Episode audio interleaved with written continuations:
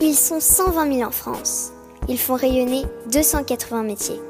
Ils sont passionnés et engagés, entrepreneurs et formateurs. Ils aiment la tradition et soutiennent l'innovation. Ils valorisent nos territoires et défendent le fait à la main.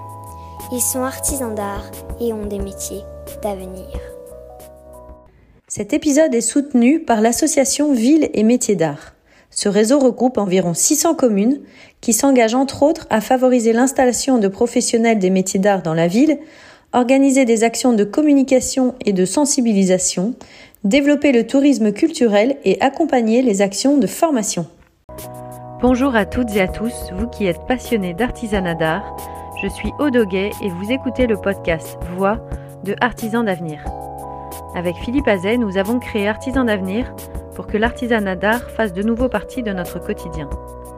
Nous accompagnons les artisans d'art et futurs artisans dans la construction de leurs projets, de l'orientation au développement de leur entreprise. C'est pourquoi nous invitons des artisans d'art à nous faire découvrir leurs réussites, leurs erreurs, leurs astuces de tous les jours et leurs défis de toute une vie. Un dialogue en toute transparence pour que l'aventure entrepreneuriale des uns puisse éclairer et inspirer celle des autres. Pour vous inscrire à nos événements ou pour suivre notre actualité, nos entretiens, nos témoignages écrits, nos ateliers de mentorat, abonnez-vous à nos pages Artisans d'avenir sur Instagram, Facebook et LinkedIn. Alors aujourd'hui, nous accueillons Eva Bélanger. Elle est tisserande depuis 2013 et multiplie les activités puisque elle a son propre atelier, travaille pour un autre et donne aussi des cours. Elle a appris sur le tas, comme elle dit, non seulement à trouver ce qui l'épanouit en termes de création et de savoir-faire, et aussi dans sa manière de gérer son entreprise. Donc elle nous livre énormément de bonnes pratiques qu'elle a acquises par elle-même. Elle est devenue notamment une spécialiste du rétro-planning. Elle anticipe le plus possible pour mieux servir ses clients. Avec Eva, nous partons sur les pas qu'elle a pris pour trouver sa place comme tisserande. Si elle devait recommencer, elle ne ferait rien différemment, car elle pense que c'est par les erreurs qu'on progresse et qu'on trouve sa voie. Merci Eva et bonne écoute. Je suis tisserande et designer textile et aussi formatrice en tissage. Donc euh, aujourd'hui j'ai quatre, quatre emplois différents. J'ai mon propre atelier, je suis salariée au sein d'un second atelier que j'ai enfin, co-créé avec une de mes anciennes élèves, euh, qui est uniquement basé sur le recyclage en fait. Donc on propose du tissage avec des matériaux recyclés uniquement. Euh, je suis professeure de tissage en DNMAT donc à l'école et je suis professeure de tissage en cours adulte aussi avec Paris Atelier. Voilà. et alors, et, si on revient à tes débuts, quand, quand as-tu démarré Pour commencer, quel a été ton moteur pour devenir euh, designer textile, tisserande? Comment ça s'est passé? Comment ça s'est passé? Euh, C'est une succession de rencontres pendant mes études tout simplement. Alors, je savais déjà depuis toute petite que je voulais travailler à mon compte. Je ne savais pas dans quoi, je ne savais pas que ce serait artistique, mais clairement je ne voulais pas être salariée, je ne voulais pas travailler dans une entreprise. Euh, au lycée, du coup, j'ai découvert les arts appliqués, le textile. Ce qui m'intéressait le plus d'abord, c'était le motif. Donc le graphisme, vraiment, c'était la couleur qui me, qui me parlait le plus. Du coup, j'ai fait des études à Roubaix. J'ai fait un BTS textile à Roubaix. Et dans ce BTS textile, on avait la chance d'avoir encore euh, des cours de tissage, de sérigraphie, de maille, parce que du coup, bah, comme c'est un bassin euh, textile, on avait accès à toutes ces machines, ce qui n'était pas le cas pour les formations sur Paris. Et donc j'ai eu la chance d'avoir une prof géniale, Augusta Uhlenbeck, qui est donc euh, une tisserande néerlandaise, qui s'occupait du, du, comment, du musée de la piscine, des collections de, tissus. Et donc bah, j'ai découvert le tissage grâce à elle, et là je me suis dit c'est ça que je veux faire, parce qu'il y a de la matière, de la couleur, c'est c'est ça, ça me parle. Quoi. En fait, c'est ça mon médium et ça va être ça mon moyen d'expression. Même si j'étais très nulle, que je comprenais rien à la technique, mais je me suis quand même dit c'est ça. Comme quand même quand on, peut, quand on est nul, on arrive à quelque chose. Je comprenais. C'était beaucoup trop mathématique pour moi. C'était, mais je me suis dit il y a quelque chose à, à creuser. À creuser. Et du coup, je me suis renseignée pour les études. Et donc, j'ai fait un DMA, donc un diplôme des métiers d'art en tissage à Nogent-sur-Marne, juste dans le 94, voilà. Et du coup. Euh, et, là, et là, quand tu as fini ton DMA, on était en quelle année?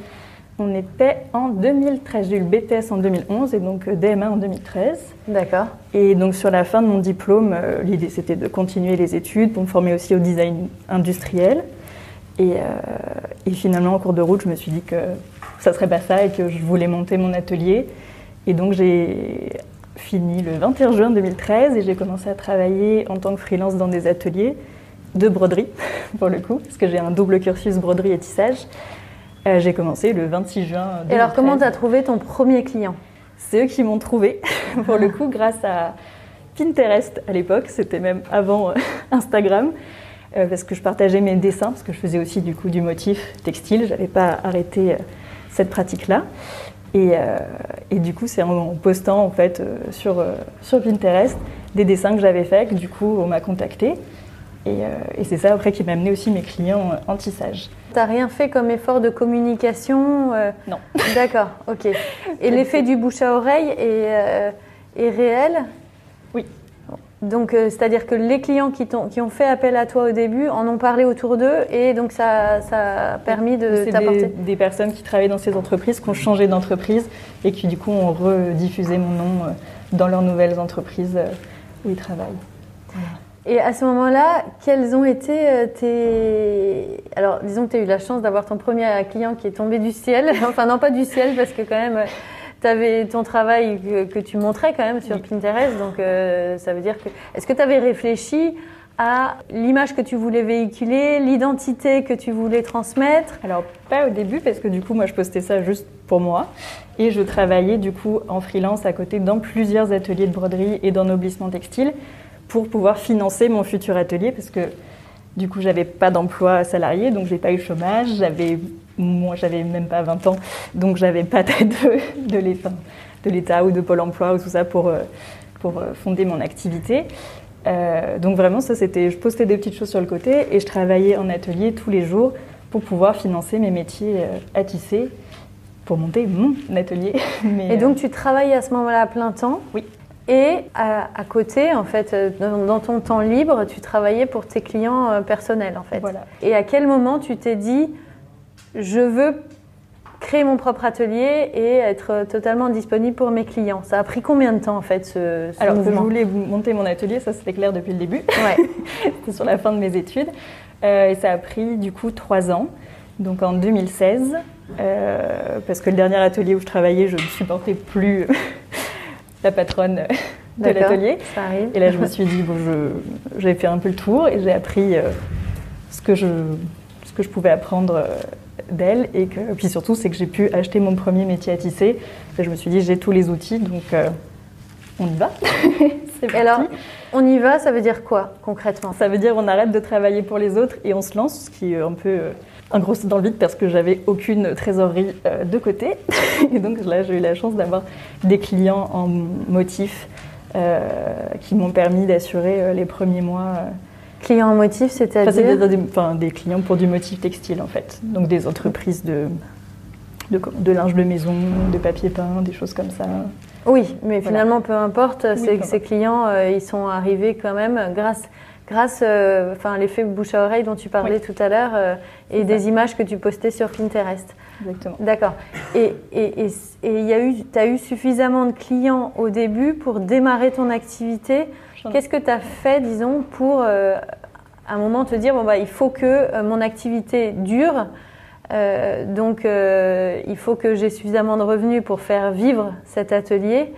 donc, qu'est-ce que tu as mis en place comme, bah, comme action? Bah, Du coup, là, j'ai commencé à créer mon site internet, à réfléchir justement à comment diffuser un petit peu mon travail. Après, j'avais la chance d'avoir deux clients réguliers, donc qui pour chaque collection me demandaient des motifs. Donc, euh, oui, tu avais un revenu régulier euh, qui te permettait d'être faible, mais régulier. voilà, après, mm. j'ai la chance d'avoir. Euh, enfin, je me suis pas trop posé de questions financières en fait. C'était alors que c'est complètement inconscient, mais mais j'ai fait ça. J'ai la chance d'avoir mes parents qui pouvaient m'aider les mois où j'arrivais pas à payer mon loyer, ce qui est extrêmement précieux. Euh, et après, bah, je dépensais absolument rien euh, à côté. Et le fait de faire du motif aussi pour commencer, bah, j'avais rien à acheter à part j'avais besoin d'un ordinateur et d'un scanner. Donc euh, voilà, c'était limité en termes d'investissement. Et donc, donc ça, ça m'a permis de vivre sur, la, ça, sur les Ça t'a permis de, de, de, commencer. Et à quel moment tu t'es dit, par exemple, je veux faire aussi de la formation? Est-ce que c'était vraiment parce que tu avais envie de participer à la transmission ou c'était aussi une question de d'équilibre de, revenus? Du coup, ça a commencé comme ça parce que donc, quand j'ai décidé de monter mon atelier, j'ai travaillé de chez moi, de mon tout petit appartement. Ça a tenu un mois. Parce que je me suis dit, c'est pas possible de sortir de mon lit, de rouler jusqu'au jusqu'au bureau et de pas sortir euh, de mon, de mon deux pièces euh, parisien. C'est absolument pas euh, sain. et du coup, j'ai cherché tout de suite à avoir un local. Sauf que bah, toujours le même problème financier, pas de pas trop de budget pour avoir un, atelier. Du coup, j'avais postulé au printemps du coup 2016 aux ateliers de Paris donc maintenant qui s'appelle le bureau du design, des métiers d'art et de la mode, euh, puisqu'ils ont changé de nom cette année, enfin l'année dernière. Euh, du coup, j'avais candidaté voilà, pour, euh, pour un atelier et un accompagnement là-bas. J'ai été sélectionnée, du coup, mais l'atelier n'était pas libre tout de suite. Donc j'ai dû attendre jusque, jusque décembre 2016. J'ai eu les clés pour Noël. Donc en janvier 2017, j'ai pu vraiment démarrer mon activité. Parce que ce qui me bloquait en fait à chaque fois pour démarrer, c'est que je pouvais pas trop aller à la enfin démarcher des clients euh, physiquement parce que j'avais aucun endroit, euh, enfin je pouvais pas les recevoir chez moi en fait, c'était beaucoup trop petit. Puis, et toi, tu pouvais pas aller chez eux? Bah pas forcément, non du coup. Ah euh, puis, dès que j'ai commencé voulu développer la partie textile, bah, c'est important de montrer, puis de voir aussi les machines, l'ambiance d'un atelier. Enfin, c'est pas du tout le, la même chose. Mais quand tu démarches euh, tes clients, les gens euh, se déplacent, même si tu les connais pas. Euh, comment tu les démarches en fait? Alors, pour monter, bah, en général, je les rencontre sur des salons. Ouais. En fait, tout simplement professionnels, et après ils viennent sur place. D'accord. Et tu fais quoi comme salon? Alors du coup, je fais des, les speed dating professionnels du VIA. Je ne sais pas si ça vous parle, le VIA. Enfin, maintenant, ça s'appelle le French Design, qui organise tous les ans euh, des speed dating professionnels entre artisans d'art et prescripteurs et, il y a une, et en même temps pour designers et euh, Donc pour les, pour les métiers d'art, en face, en face de nous, on va avoir des, des architectes, des décorateurs. Euh, voilà, donc ça permet sur une journée de, de rencontrer, plein de monde un maximum de gens. Et puis les gens qu'on n'a pas réussi à avoir rendez-vous, en fait, on repart aussi avec le magazine, avec les, les contacts de, de plein de professionnels. Donc en fait, ça te permet de remontrer ton travail pour ceux que tu n'as pas réussi à. Puis entre les rendez-vous, du coup, parce qu'on n'a pas des rendez-vous forcément sur toute la journée.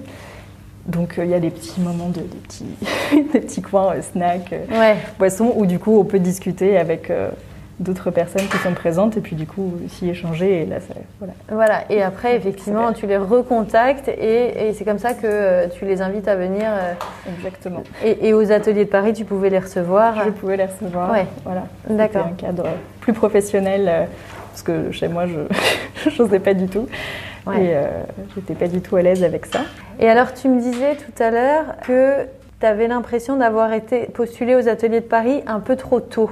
Oui. Pourquoi tu t'es fait cette réflexion alors, je me suis dit ça parce que, je ne sais pas si vous êtes déjà arrivé dans votre processus euh, de réflexion, mais c'est vrai que je suis rentrée aux ateliers de Paris et tout de suite, on a donc un local, on a des gens pour nous aider euh, dans le développement de notre entreprise, mais j'étais pas, je pense que j'étais pas prête. Je savais pas exactement qui j'étais, ce que je, enfin, je veux dire, artistiquement et artisanalement. Et pourtant, ils t'avaient sélectionné. Donc, sur quels critères ils t'ont bah, sélectionné bah, C'est que eux, ils ont senti qu'il y avait quelque chose, mais moi, je me sentais absolument pas euh, légitime, en imposture euh, totale.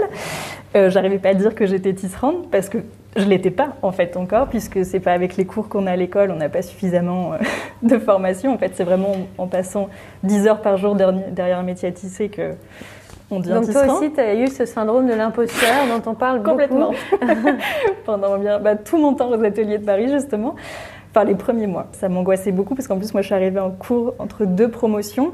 Donc, tous les gens, tous les autres créateurs qui étaient autour de moi étaient sur la fin de leur résidence. Donc, ça dure deux ans. Et enfin, ça peut durer deux ans, c'est un an renouvelable une fois.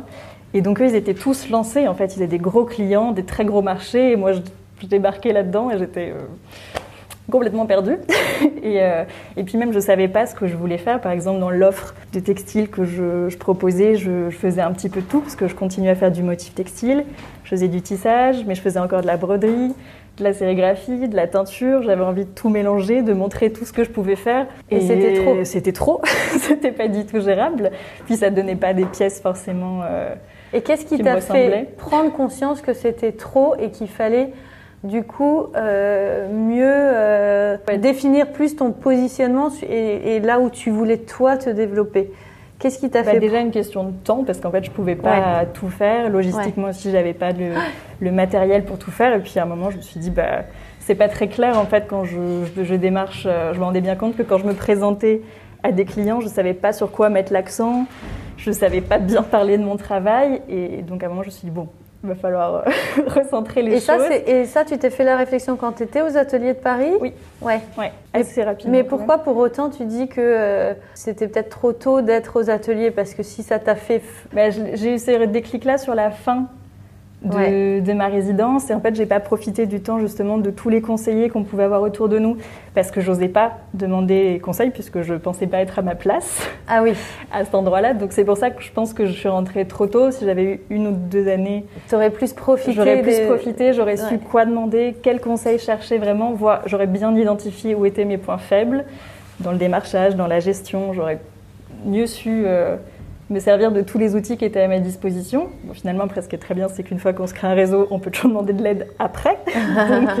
L'importance du réseau. Finalement, ça sert, mais c'est vrai que le temps où j'y étais, j'ai pas, à mon, sens, suffisamment profité, mais parce que voilà, je savais pas trop euh, où j'allais, en fait. Donc les choses se sont quand même dessinées petit à petit. Et est-ce que tu aurais pu, dès le début, en fait, faire la réflexion qu'il fallait choisir là où tu voulais euh, bah, proposer tes services euh, sur, euh, sur quel euh, savoir-faire en fait? Je pense pas. parce tu n'aurais pas pu faire différemment Non, je pense pas que j'aurais pu faire différemment parce que du coup, sur l'esthétique, tu savais pas à ce sur le choix esthétique, sur le choix des techniques, c'est un truc qui se mûrit ouais, avec le temps. j'étais beaucoup trop jeune dans ma pratique et voilà, je savais pas. J'avais besoin de ce temps pour trouver. Bien sûr. voilà. Et je alors, pense pas que j'aurais pu accélérer cette partie-là.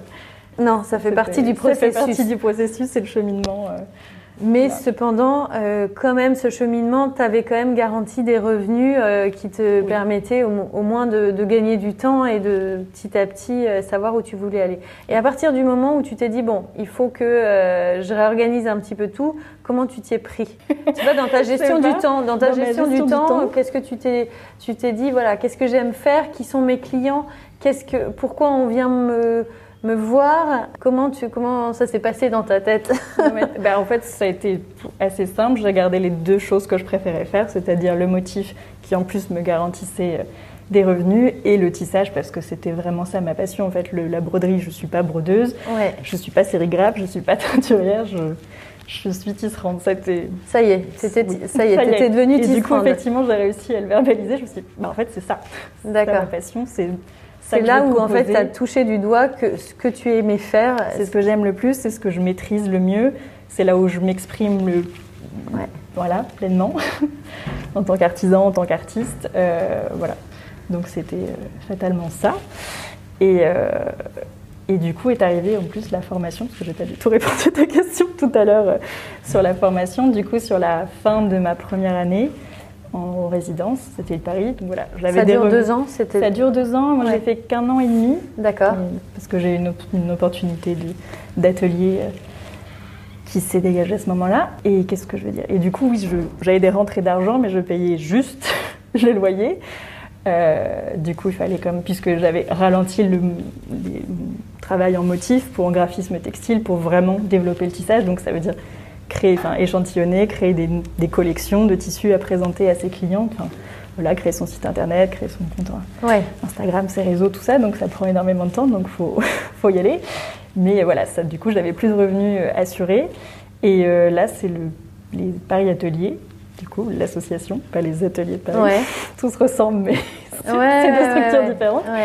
Euh, du coup, Paris Ateliers a contacté les, la, directrice des ateliers de Paris parce qu'il cherchait, cherchait, un, prof. en fait, puisque l'intervenante actuelle partait à la retraite. Et donc, elle lui a demandé par hasard est-ce que dans tous tes petits artisans, euh, tu n'aurais pas euh, des tisserands ou voilà, dans ton réseau, tu connais pas quelqu'un?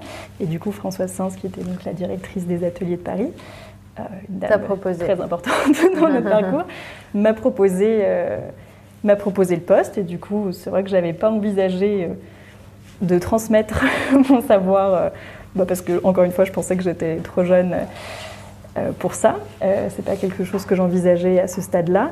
Et puis du coup, j'ai passé l'entretien, j'ai rencontré les élèves et je me suis dit, bah oui, je vais tenter. et c'était un super choix. Et là, ça te prend combien de temps par semaine? Ça me prend 8 heures par semaine. Donc c'est une journée C'est une journée. Une journée par semaine.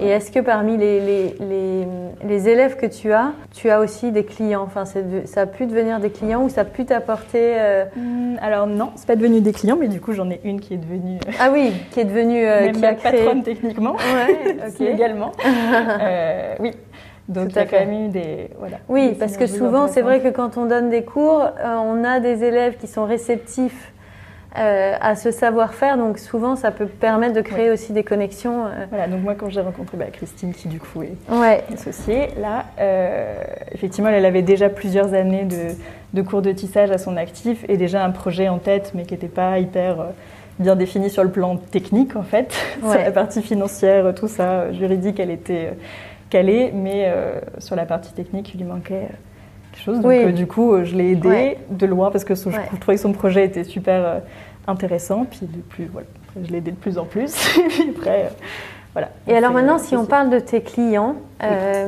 est-ce que. Qu'est-ce que tes clients te demandent? Qu'est-ce qu'ils qu'est-ce qu'ils attendent de toi Enfin, tu vois, quand tu es dans, une, dans, dans du démarchage commercial, Qu'est-ce qu'il faut leur montrer pour, que, pour les convaincre en fait? Et, puis après, quand ils sont clients, pour les fidéliser. Je présente tous les ans, je fais, des, je fais deux à trois collections. Par an? Par an, voilà. D'accord. En général, il y a entre 5 et 10 modèles euh, par collection. Ça dépend si j'ai plus de temps ou pas. Après, chaque modèle est décliné en plusieurs coloris, donc euh, ça va vite en termes de...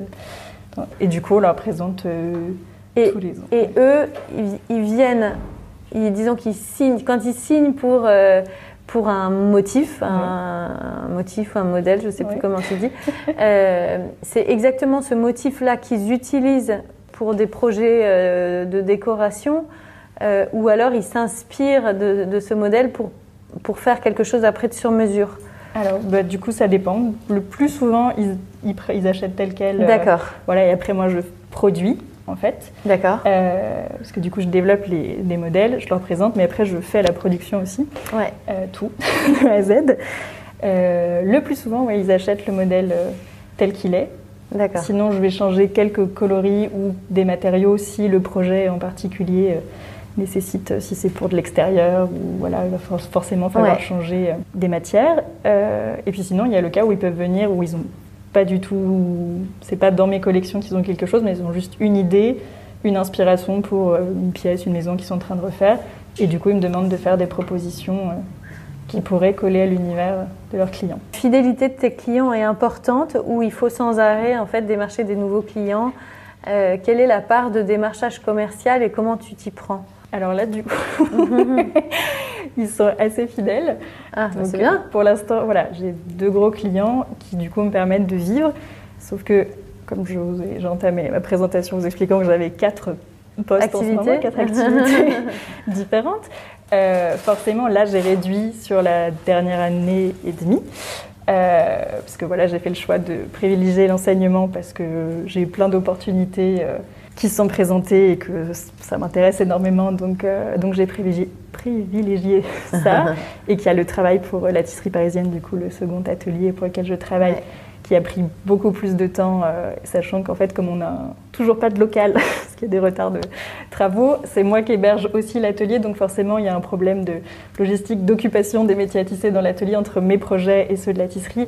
Donc sur 2021, j'ai fait le choix de faire que pour la tisserie. Donc moi, mon atelier, là, ça fait un an qu'il est en pause et qui reprend là, maintenant. Et ça, c'est pas euh, ça vis-à-vis de tes clients, ils n'étaient pas demandeurs quand même? Alors j'ai pu continuer à produire en fait des commandes. Euh, demandées, mais après les autres, bah, je les ai prévenus que j'aurais pas de disponibilité. Euh, D'accord. Et, et, bon, tu vas le voir cette année finalement s'ils reviennent.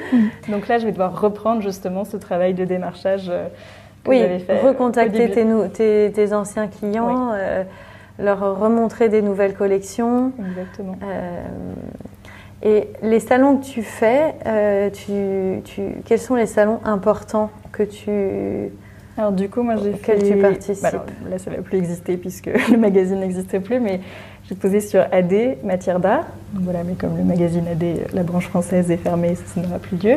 Et sinon, il y a les, les rendez-vous de la matière ouais. qui sont organisés par le magazine tout à fait. Donc ça, c'est pas mal parce que ça permet de... Enfin, vu que moi, je travaille vraiment plus que pour la décoration et l'architecture, ça permet d'être extrêmement... D'accord. Et, Révélation, ce genre de salon euh, dans la ça, ça, pourrait être bien, mais pour l'instant. D'accord. Euh, ok. C'est pas. Euh, gestion du temps. la gestion du temps, parce que dans ton planning, dans ton planning très chargé, finalement, c'est quand même important. moi, je pense que c'est quand même très important de pouvoir répondre aux, aux sollicitations de tes clients dans les temps. Et comment tu t'organises ton temps avec toutes tes, toutes tes activités? Là, c'est un peu compliqué. C'est trop, du coup, là, j'enlève au fur et à mesure. D'accord. Euh, mais sinon, pour la gestion, bah, j'ai appris sur le tas au fur et à mesure ce qui marchait, ce qui marchait et pas. Qu'est-ce qui marche et qu'est-ce qui marche du pas coup, de vraiment dédier des temps, euh, parce que quand j'ai démarré, j'étais tout le temps sur l'ordinateur en train de regarder les mails, euh, voir si on m'avait répondu, répondre tout le temps dans la seconde. Alors ça, non, c'est pas viable en fait.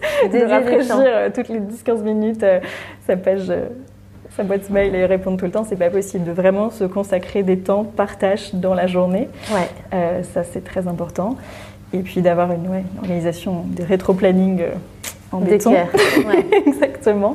Pour justement tout arriver à tout, tout caler, se dire cette journée, c'est pour l'enseignement. Donc de telle heure à telle heure, je dois préparer mes cours en amont. Voilà, c'est ça. Le, le lendemain... Ton organisation est vraiment carrée. Quoi. Et t'anticipes combien de temps en avance? Hmm, Deux, trois semaines à l'avance. Deux, trois semaines. Donc quand même, c'est assez... Euh, c'est quand même des, des, planifications qui sont assez longues dans un... qui sont importantes pour éviter de te... te, après, je laisse toujours une petite place justement d'avoir un métier qui, que je peux facilement libérer si j'ai une commande qui tombe, qu'il faut faire assez vite. Parce que c'est vrai que du coup, bah, comme je travaille pour... Le, l'ameublement et l'architecture, ça peut être très très long le temps de décision. En fait, c'est quelque chose que j'avais pas et anticipé après, quand la décision elle tombe, il faut aller vite. Exactement. J'ai des clients, j'ai attendu la réponse pendant un an et demi, donc moi je me suis dit bon bah ce contrat c'est mort, je l'aurai jamais. Et euh, un an et demi après, je reçois un mail genre bah, euh, il nous faut dans un mois, est-ce que c'est possible alors qu'il y avait 120 mètres de tissu à faire et que je suis toute seule? Donc j'étais là, bah, on va et comment tu. Ah oui, c'est ça, tu es obligé de recruter. du coup, parce que de toute façon, physiquement, même s'endormir tous les jours pendant un mois, c'était pas possible, vu le temps que le modèle nécessitait en réalisation. Donc, donc tu collabores avec d'autres tisserands Oui. je ne sais pas si c'est plutôt des tisserands. c'est plutôt des tisserands. Pour euh, gérer, ces... gérer les gros chantiers qui peuvent tomber. D'accord. Exactement. Ok. Voilà. Bah, aussi, d'où l'intérêt d'avoir un réseau hyper euh, solide entre les anciennes camarades de classe, mes anciennes élèves aussi. Parce que là, par exemple, sur le, le deuxième atelier pour lequel je travaille, la tisserie, vu que là, j'ai décidé de d'enlever du temps, enfin de, plus, de moins travailler pour la tisserie maintenant que c'est un peu lancé, bah, du coup j'ai recruté une de mes anciennes élèves de l'école. D'accord. qui du coup est devenue ma collègue là depuis le mois de novembre. Et euh, du coup là je la forme pour qu'elle reprenne euh, la partie de mon travail euh, pour la, tisserie. Voilà, et moi je resterai plus qu'à pour l'instant deux jours et après une journée. D'accord. Parce que vraiment là l'idée c'est de repartir. Oui, tu anticipes finalement, tu es, une pro de l'anticipation et de, de, trouver des relais. Euh, c'est ça qui te permet de souffler aussi. Oui. Ouais. Mais, voilà. mais c'est vrai qu'au début, j'anticipais, mais je, me disais, c'est pas grave si je.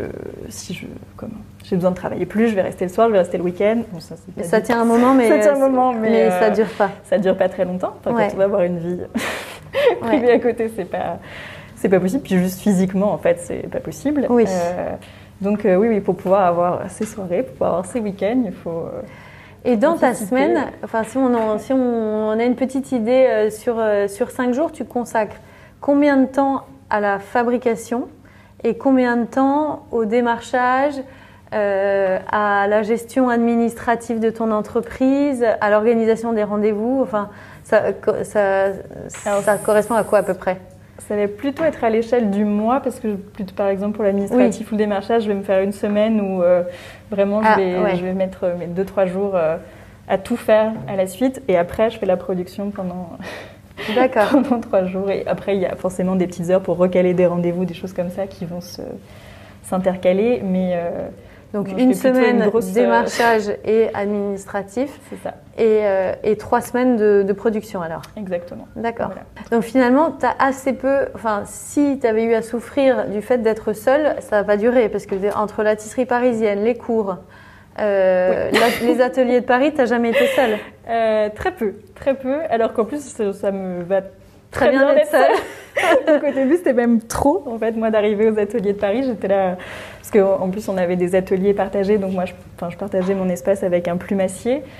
Et c'est vrai que d'être dans le même espace que quelqu'un d'autre et d'être obligé, en plus la configuration du lieu faisait qu'on rentrait sur la pièce euh, de pause, la bah cuisine et tout ça, donc on ne pouvait pas ne pas voir les gens. Et moi j'aimais bien juste aller dans mon atelier et être un petit peu renfermée sur, euh, sur ma pratique. C'est mon petit moment de détente, d'être ressourcée. J'avais pas besoin de voir les gens, mais au final, enfin, finalement, je me suis sociabilisée aussi et j'ai accepté euh, et que c'était hyper intéressant aussi dans, dans l'aventure. Mais par contre, c'est vrai que ça a été mieux dès lors que j'ai eu mon deuxième atelier, où là, de me dire que je peux fermer la porte et je suis pas obligée de voir du monde, voilà. Mais par contre, d'aller chercher euh, le soutien, l'aide dont j'ai besoin avec mes collègues autour, ça c'est hyper, euh, oui, c'est hyper important. C'est précieux. Voilà, de savoir Pour autant, t'en souffres pas euh, dans dans, dans ton quotidien.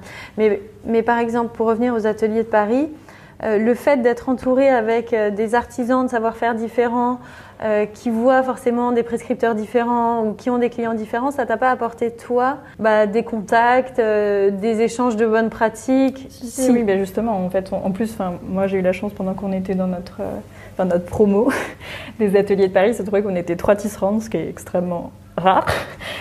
du coup, tout de suite, en fait, on s'est mis d'accord. Enfin, on a vraiment discuté sur ce qu'on pensait de notre pratique, notre politique de prix, quels étaient les clients qu'on démarchait, et à quel moment on pouvait s'entraider, se prêter du matériel, puisqu'il y a forcément il y a des outils qu'on n'a pas pour certains projets et tout ça.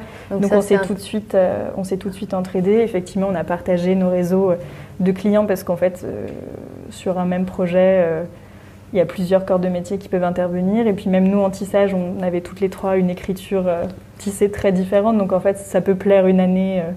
un enfin, pour un projet, ça peut plaire au client, et puis bah, pour son projet suivant, il préférera le travail d'une des, une hmm. des autres. Donc il n'y avait pas, c'est pas une compétition. Euh... Ouais, ouais, tout à fait. Enfin, c'était assez sain et effectivement, du coup. C'était de l'entraide.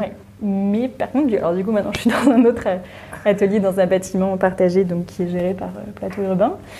Et donc là, c'est que des structures euh, socio-culturelles. Et c'est vrai que moi, je me suis plus épanouie avec des gens qui n'étaient pas forcément du tout dans le luxe et les métiers d'art. Pour moi, c'était très important de faire une coupure parce que du coup, on est tous dans le même petit milieu euh, qui est un peu euh, spécial, qui a des valeurs pas forcément euh, proches des miennes surtout.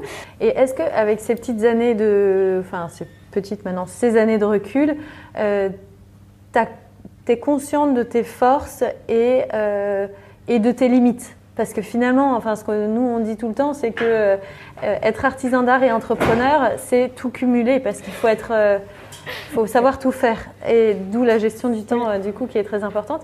Mais est-ce que toi, tu avais conscience de, tes forces et de tes limites? Alors, j'avais pas, pas conscience de mes limites. Des forces, je sais pas si j'identifiais pas ça comme des forces, mais en tout cas, vu que je savais que je voulais être à mon compte, je savais la charge de travail que ça allait représenter, parce que j'avais vu, en étant adolescente, j'avais vu mon père reprendre ses études, monter son entreprise, donc euh, je voyais très bien faire la compta les dimanches après-midi. Euh, donc j'avais un peu déjà une vision de ce que ça allait impliquer comme temps et qu'effectivement il y allait avoir un truc à gérer entre le pro, le perso, qu'il fallait être euh, bon sur euh, le démarchage, sur l'administratif, tout ça. Après, moi, j'ai trouvé ça du coup assez intéressant. Enfin, je me suis pas je comment j'ai pas de phobie administrative tout va bien ça m'intéresse justement énormément de découvrir tout ce qu'on a à gérer je trouve ça hyper euh, hyper intéressant, même si effectivement c'est des domaines qu'on maîtrise pas du tout. Et en plus, euh, enfin à l'école, en, en, plus en métier d'art, on a vraiment, on n'avait aucune formation là-dessus, parce que maintenant justement, bah, les anciens élèves, les nouveaux professionnels reviennent à l'école pour témoigner, parce que sinon on a des cours d'éco-gestion qui ne sont absolument pas liés. Euh, pas appropriés en fait. Non, au monde du travail de l'artisanat d'art. Et euh, et du coup, oui, non, je, voilà. Après, je, je pense que je l'identifiais comme une force, le fait que je, tout m'intéresse en fait dans ce, métier-là, autant la partie artistique artisanale que euh, l'administratif et toute la gestion, et que voilà, que ça me faisait pas peur et que j'avais envie de comprendre en fait tout ça. Ouais, c'est intéressant ce que tu dis. L'envie de comprendre et de se dire, bah, en fait, c'est toi qui es aux manettes et donc il faut comprendre pour toi-même après euh, mieux euh, piloter en fait ton activité. Voilà, donc ça finalement après je me suis dit que c'était peut-être une force parce qu'en fait on n'avait pas tous ça. Mais euh, et après les limites, oui, c'est que ça faisait beaucoup beaucoup de choses à gérer et effectivement bah, d'apprendre à gérer un peu mieux son temps. Est-ce qu'il y a des choses que tu aurais faites différemment Maintenant, tu te dis tiens ça j'aurais pu le faire différemment, j'aurais été plus vite ou alors j'aurais ou, pas pas tellement? Il a fallu passer par ce, tout ce chemin. je pense que j'aurais pas. Oui. J'avais, je pense qu'on a besoin de faire des erreurs aussi. Euh, ah, c'est intéressant. Pour progresser, donc euh, ouais. Non, je, pense, je vois pas trop. Il y a des choses, c'est sûr que j'aurais pu mieux faire, mais en même temps, j'avais pas les clés. Euh, ouais, ouais, ouais, à ce moment-là. Donc, ouais. ouais, non. ok. tout pareil, je pense. Ouais. Et alors, pour refaire un petit euh, point sur euh, l'administration et la gestion du budget et la projection financière, est-ce que tu as fait des projections financières? Alors j'en ai fait parce que j'étais obligée pour le dossier euh, d'entrée aux ateliers de Paris, donc j'avais fait une projection sur trois ans. Je me souviens pas du tout de ce que j'avais. ah oui. Donc on, ne peut même pas savoir si elles étaient réalistes ces projections? je sais que, en fait, elles étaient réalistes, mais mais j'ai quand même pas euh, matché euh, ce que j'avais euh, évalué parce que bah, tout simplement j'avais pas forcément le matériel et que j'avais pas anticipé en fait comme je suis passée de la mode à l'ameublement j'avais pas anticipé que les délais étaient beaucoup plus longs. En fait j'étais habituée à ce que dans la mode ça, aille très vite. et tous les six mois c'était bon. On avait des grosses commandes. Il y a un calendrier hyper défini avec les défilés et tout ça. Donc pour moi c'était réglé et en fait bah, la décoration, c'est pas du tout le même planning. Et c'est vrai que je m'étais dit que ça pourrait prendre un peu plus de temps, mais pas autant de temps. Effectivement, des projets qui mettent un an et demi à être validés, euh, dans la trésorerie, c'est pas la même chose. Donc, euh, mais sinon, c'était complètement. Euh, et les banquiers t'ont suivi? Enfin, quand j'ai fait, j'ai rien demandé. T'as jamais emprunté? J'ai jamais emprunté. D'accord. Le seul moment où j'ai voulu du coup investir euh, dans des machines pour avoir un métier euh, électronique, du coup, qui me permet de tisser un petit peu plus vite. Ouais. Euh, puis surtout qu'il y a plus de cadres, donc des choses plus plus complexes. du coup, j'avais postulé au prix d'artisanat d'art du Rotary Club de Paris. J'avais trouvé ça par hasard sur l'INMA. J'ai pas gagné parce qu'en fait j'étais trop jeune, parce qu'ils avaient un critère de transmission justement, ah. et que bah, moi à l'époque. Je... Tu donnais pas encore de cours? Non, voilà, à quelques mois près, euh, voilà. Mais du coup ils m'ont dit qu'ils avaient beaucoup aimé mon travail et mon projet, et donc j'ai eu un prêt d'honneur euh, qui m'a permis de donc ils t'ont quand même euh, accordé un prêt d'honneur. Voilà, ce qui m'a permis de financer mes machines. Et après, j'ai vraiment deux ans, deux ans et demi pour rembourser. donc, ça a été. D'accord, tu as pu le faire. Ouais, donc et est-ce que tu as postulé à d'autres prix? Non. D'accord. Et t'as pas eu parce que tu n'as pas eu besoin, tu n'as pas eu l'envie euh Parce que j'ai pas eu besoin, ben l'envie non plus. Enfin, c'est pas. Parce que ça prend du temps de postuler à des prix. En fait, c'est ça. C'est que là, je pense que cette année, je vais m'y remettre, mais euh, c'est comme j'ai pas eu d'entraînement. Il y a, je sais qu'il y a des écoles ou des formations où on prépare un peu plus les étudiants à justement à préparer euh, des dossiers comme ça, pour des, concours. Moi, je n'ai pas du tout eu cette, euh, cet entraînement-là, donc c'est vrai que c'est une montagne. Ouais. Ça fait beaucoup de choses à, à, préparer en très peu de temps. Et c'est vrai qu'en fait, bah, comme j'ai eu la chance d'avoir du travail tout le temps, j'avais pas assez de temps pour me, mettre euh, vraiment euh, sur la constitution d'un dossier bien solide. Évidemment, c'est. Voilà. Mais maintenant que justement j'ai des personnes qui peuvent m'aider sur le côté production, je vais avoir plus de temps pour gérer ça. Postuler. Et dans euh, le, développement de ton entreprise, est-ce que t'a encore aujourd'hui, est-ce que tu as des moments de doute et comment tu, euh, comment tu fais pour garder le cap en te disant euh, c'est passager et ça va, rebondir? Enfin, est-ce que, Comment tu gères ces moments de doute? Comment je gère? Ben, C'est ce que je dis tous les, voilà, régulièrement au début, tous les 3-4 mois, voilà, j'avais ce petit moment de ouais. de creux où je savais pas trop euh, où j'allais quand un client répond pas ou, euh, ou, quand des entretiens sont super bien passés et euh, donc on se dit oh c'est bon et puis en fait le projet se valide pas après.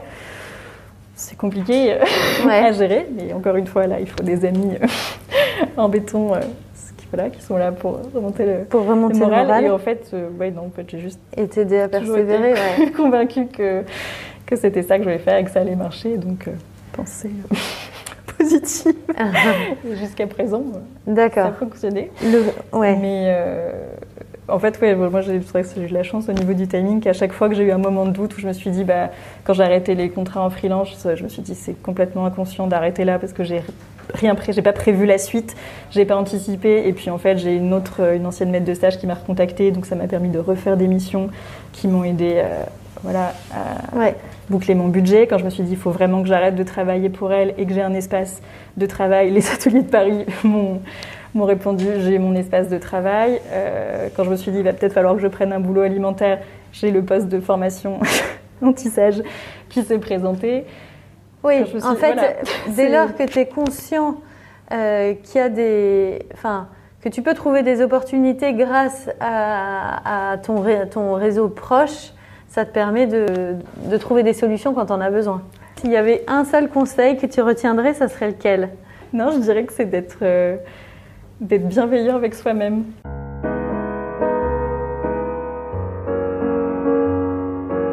Et voilà, c'est terminé pour aujourd'hui. Nous espérons que vous avez passé un bon moment enrichissant. Si vous voulez nous aider à faire découvrir le podcast et si vous pensez qu'il est nécessaire de faire connaître les parcours des artisans d'art et de leurs entreprises, parlez de nous autour de vous. Et s'il vous reste maintenant encore 30 petites secondes, notez ce podcast avec 5 étoiles sur la plateforme d'écoute que vous utilisez. Merci et à bientôt pour un nouvel épisode.